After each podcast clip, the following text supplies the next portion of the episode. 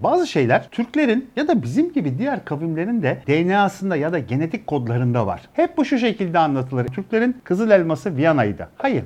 Bizim tek bir kızıl elmamız hiçbir zaman olmadı. Bu fikir sadece bize has değil. Anneciğim Türkler geliyor diye niye feryat ediyor? Niye mamma illa turci diye İtalyan dilinde bir laf var? Neden?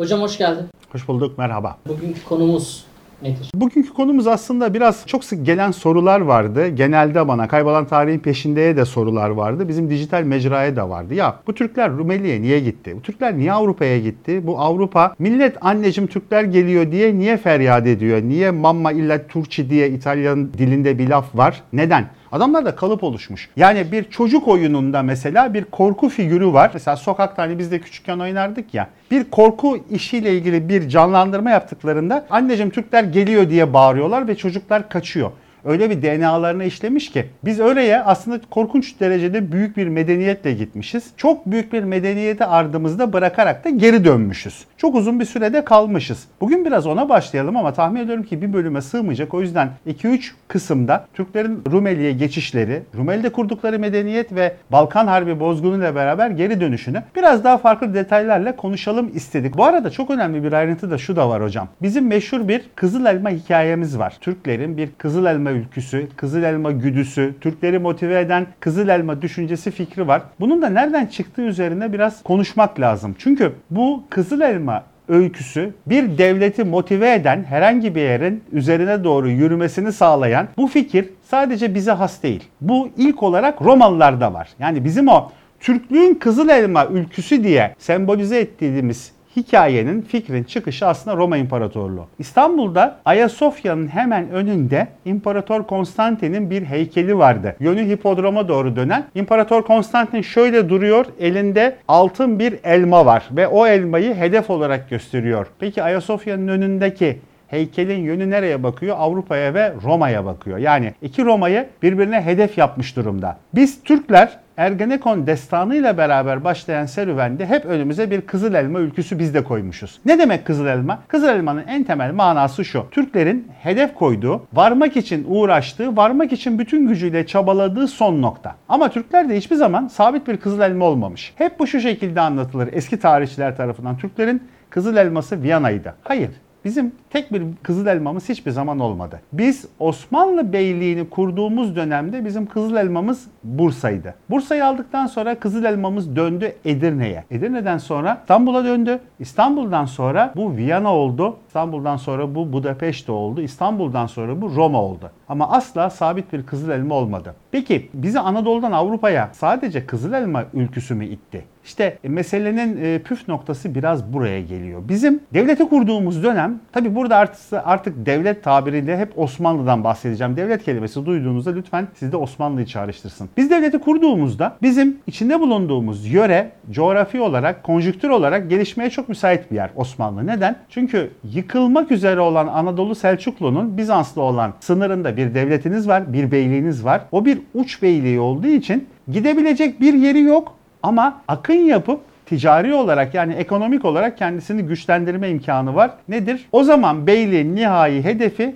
kendi arkasındaki Anadolu Selçuklu topraklarının kalıntılarıyla ön tarafındaki Roma İmparatorluğu ya da Bizans İmparatorluğu'nun içindeki tekfurluklarla sıkıştığı alanda kendisine alan açmak ve bu alandaki kaleleri fethederek ganimet toplamak. Peki alan açmak niye diyoruz? Alan açmak çok önemli ve ilginç bir detay burada. Çünkü bizim devleti kurduğumuz dönemde Orta Asya'dan gelen büyük bir Moğol akını var. Ve Moğollar da biliyorsunuz hem Selçuklu Devleti'ni hem de Anadolu Selçuklu'yu yıktılar. Peki bu Moğolların yoğun baskısıyla beraber doğudan, Horasan'dan, Semerkant'tan, Bohara'dan, İran üzerinden akın akın binlerce Türk Anadolu topraklarına geldi. Ve Anadolu topraklarına gelen Türklerin gide gide gide gide gide gide dayandıkları son bir nokta vardı. O da Bitinya toprakları yani Osmanlı Beyliği'nin kurulduğu yer. Ve bu gelenler Safkan Türkmen sadece tarım işi yapan, sadece köylü ya da sadece hayvancılıkla uğraşan değildi arkadaşlar. Gelenler arasında muazzam sanatkarlar vardı. Muazzam zanaatkarlar vardı. Ticaretten anlayanlar vardı. Ekonomiyi yönetebilecek insanlar vardı ve doğal olarak silahşörler vardı. Bu insanlar Osmanlı Beyliği'ne taze nüfus kattılar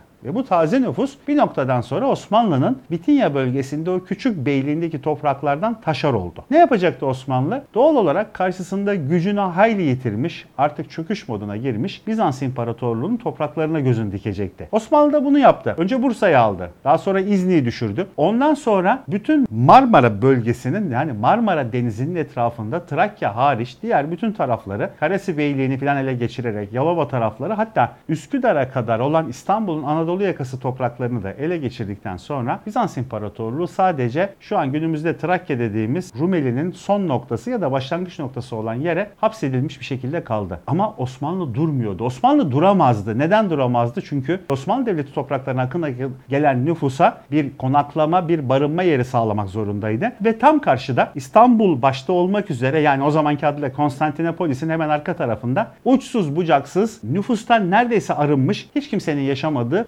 muazzam bereketli topraklar vardı. Sadece fethi bekleyen ve Türkler de buna kayıtsız kalmadıkları için 1326'da Bursa'nın fethiyle beraber başlayan süreçte 1352'de Çimpe Kalesi'nin meşhur Çimpe Kalesi'ne ele geçirme hikayesiyle beraber Trakya topraklarına geçtiler ve Trakya topraklarına geçtikten sonra Hepi topu 30 ya da 40 sene içinde 1. Kosova Savaşı ile beraber sınırlarını Kosova'ya kadar dayadılar. Ne oldu? Akın akın Anadolu'dan gelen insanların yerleşildiği bir bölge, bir vatan oldu. Yani Rumeli'nin vatan haline gelme serüveni ya da hikayesi 1350'lerde başladı. Ondan sonraki başlayan süreçte Osmanlı İmparatorluğu'nu Rumeli'de kalıcı bir devlet, Avrupa'nın da kalıcı bir medeniyeti yaptı. Bu farklı bir programda konuşacağımız konu ama Osmanlı İmparatorluğu'nun Rumeli topraklarına ya da Avrupa topraklarına geçişinde pek çok üst üste gelen pozitif etki Osmanlı'ya çok yardımcı oldu. Bir defa nihai hedefi Kudüs olan hatta bir dönem başarıp 100 yıl kadar daha sonra Selahattin Eyyubi tarafından Kudüs'ün geri alınmasıyla sonuçlanan Haçlı seferlerinin akın akın bu topraklar üzerinden gelmesi ve bunlar nihayetinde 1204-1261 yılları arasında Bizans İmparatorluğu'nun başkentini ele geçirince Bizans'ı geri çekildiklerinde köhne, işe yaramaz, bütün ekonomik ve siyasi gücünü kaybetmiş halde bıraktılar. Yani bir nevi Osmanlı İmparatorluğu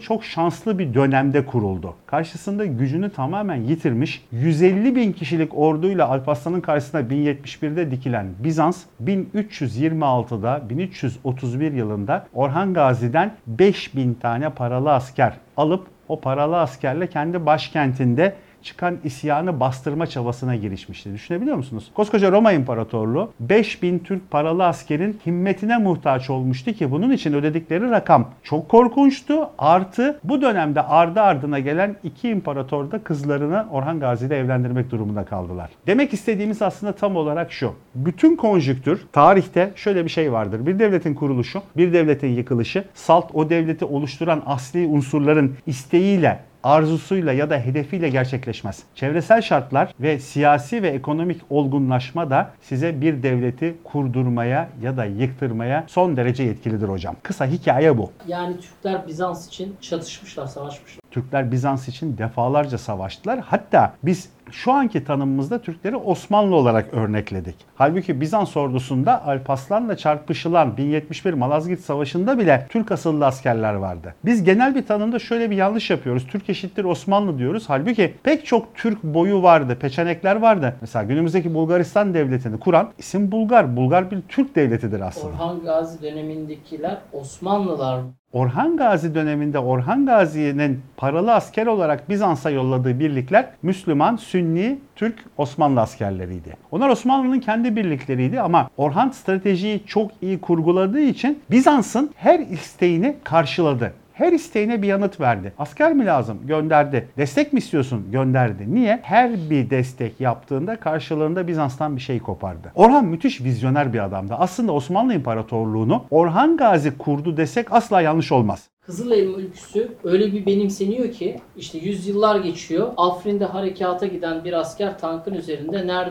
nereye gidiyorsun denildiğinde Kızılelma'ya diyebiliyor. Nereden geliyor bu özgüven? Nasıl benimsetilmiş? Hocam bak şöyle bir şey söyleyeyim. Hani alakasız diyeceksin ama aslında çok bağlantılı bir şey anlatacağım size. Bazı şeyler Türklerin ya da bizim gibi diğer kavimlerin de DNA'sında ya da genetik kodlarında var. Mesela geçen gün yanılmıyorsam Lübnan'da oradaki bir devlet görevlisi arkadaşımızla bir şey konuşuyorduk. Orada mesele domuz eti yemeye geldi. Şimdi ne alaka diyeceksin ama çok enteresan bir tespitim var burada. Belki bilmiyordur izleyicilerimiz. Biz ne zaman Müslüman olduk? Türkler 8. yüzyılda. Peki biz ondan önce dünyada yok muyduk? Hep vardık. Peki biz Müslümanlıktan önce domuz yiyor muyduk? Hayır. Niye peki yemiyorduk? Çünkü domuz etinin lezzeti bizim DNA'mıza uymuyor ve domuz etinin sevilmemesi Türklüğün genetiğinde zaten var. Bunun gibi şeyler mesela savaşçı bir millet olman, yemek kültürün ya da kızıl elma ülküsü öyle bir motivasyon ki bu. Ben bunu çok net bir şekilde daldan dala atlamadan şu şekilde özetleyebilirim. 15 Temmuz akşamı biz bunu görmedik mi? Ben Üsküdar'dan o zaman evim Bulgurlu tarafında oturup da biz köprüye çıkarken kendi gözlerimle gördüm ki bu konuda yüzlerce örnek var. İçki içmiş adamlar, içkili adamlar ya da asla bu iktidar partisine yakın olmayacak tipte gördüğünüz herkes çıktı yollara. Yani devletin riske girdiğini gördüğü anda inanç şu bu hepsi devre dışı kalıyor. Bazı şeyler bizim DNA'mızda var. Bu domuz eti yemek, yemek tercihi ya da milliyetçiliğe sıkıştığımızda milliyetçiliğe sahiplenmemiz gibi. Aslında hikaye bu. Yani Afrin'de, İdlib'de, Suriye'nin kuzeyinde yapılan harekatlarda evet bunun pek çok örneği görüldü. Tankların üzerine kızıl elmalar çizildi hocam. Herkeste bir kızıl elma demek ki var. Ve emin ol şunu da söyleyeyim ki çoğu kişi kızıl elma fikriyatının nereden çıktığını bile bilmiyor. Ama bir kızıl elma var. İlkokuldayken 1980 yılında bize kızıl elma öğretilmişti. Kızıl elma neydi? Tek cümle hatırlıyorum çocukluğumdan. Kızıl elma Türk'ün ülküsüdür denirdi. Türk'ün ülküsü. Ülkü, hedef, amaç, son nokta. O yüzden hiçbir zaman ben programın başında da söyledim tekrar etmek istiyorum. Bazı eski tarihçilerin gördüğü gibi Türk'ün kızıl elması Viyana'dır derler. Değil. Türk'ün ülküsü hiçbir zaman bitmez. Türk'ün ülküsü hem yer değiştirir bir de kavram değiştirir. Mesela son dönemdeki Türk'ün ülküsü, Türk'ün kızıl elması artık uzay programları haline geldi. Bence. Tırnak içinde kendi fikrimi söylüyorum. Artık bizim kızıl elmamız bence Ay'a gitmek. Çünkü dünyada fethedilecek bir toprak mantığımız yok bizim. Biz artık savaşçı bir millet değiliz. Biz barış üzerine kendi topraklarımızda barışça yaşamak isteyen, barış içinde yaşamak isteyen bir milletiz. Sanayi Teknoloji Bakanlığı o ülkeye doğru yol alıyor. Heh, zaten işin güzel tarafı bu hocam. Bakın hepsi kızıl elma aslında. Belki doğru tanım şu. Türk'ün bayrağının dalgalandırılmak istendiği en zirve nokta. Ve şöyle de düşünmek lazım. Askerin kızıl elması ayrı, politikacının ayrı, belki sanayicinin ayrı. Mesela outdoor sporu yapan adamın kızıl elması da belki Everest'te bayrak dikmek hocam. Bilemezsin. Belki derin deniz dalgıcının en derine, belki Mariana Çukuru'nun dibine o bayrağı indirmek. Yani mesele aslında bayrak da orada bir sembol. Biz her yerdeyiz ya ve biz dünyanın her yerine gidebiliyoruz. Sevgili izleyiciler, Türklerin Trakya toprakları üzerinden Rumeli'ye geçişi ve devamında da Polonya sınırına kadar, Almanya işlerine kadar devam eden alanda, korkunç büyük bir alanda ki şu an yerinde 20'ye yakın devlet var. Bu alanda kurmuş oldukları medeniyetin ilk çıkış noktası Türklerin Rumeli'ye geçişiydi. Daha sonra Rumeli'de kaldık ve ondan sonra bin bir türlü katakulli ile tekrar Anadolu'ya bizi geri ittiler. Orada arkamızda bir vatan bıraktık. Bununla ilgili detayları bir sonraki programda ilk boşlukta çekerek sizler için hazırlayıp yayınlayacağız. Gündeme dair her şey dijital. YouTube kanalına, sosyal medya platformundaki bütün hesapları takip etmeyi ihmal etmeyin. Özellikle Kızıl Elma. Kızıl Elma hashtag'i altında YouTube'daki bu videonun altına yazdığınız yorumlara mutlaka cevap yazacağım. Hatta orada bu konuyla ilgili kafanıza yatmayan bir şeyler varsa lütfen soru şeklinde yazın. Emin olabilirsiniz ki her yazılan yoruma mutlaka yanıt veriyorum. Her sorulan soruya da mümkün olduğunca en hızlı bir şekilde tekrar geri dönüyorum. Görüşmek üzere.